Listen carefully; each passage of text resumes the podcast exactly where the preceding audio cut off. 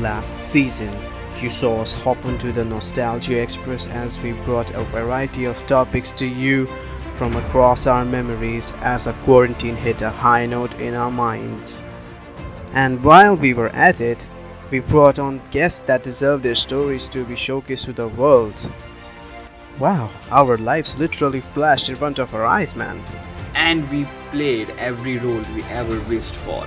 From collector to football analyst to gamer and whatnot, we also try to crack you up with our jokes to make you laugh, or so we think we did. You know what we actually did? We tried hard. But this time the things are going to escalate quite quickly as we bring you more variety of topics and some more guests who are way cooler than us. Yes, cooler, really cooler. Is it just me or the temperature is really rising? I think.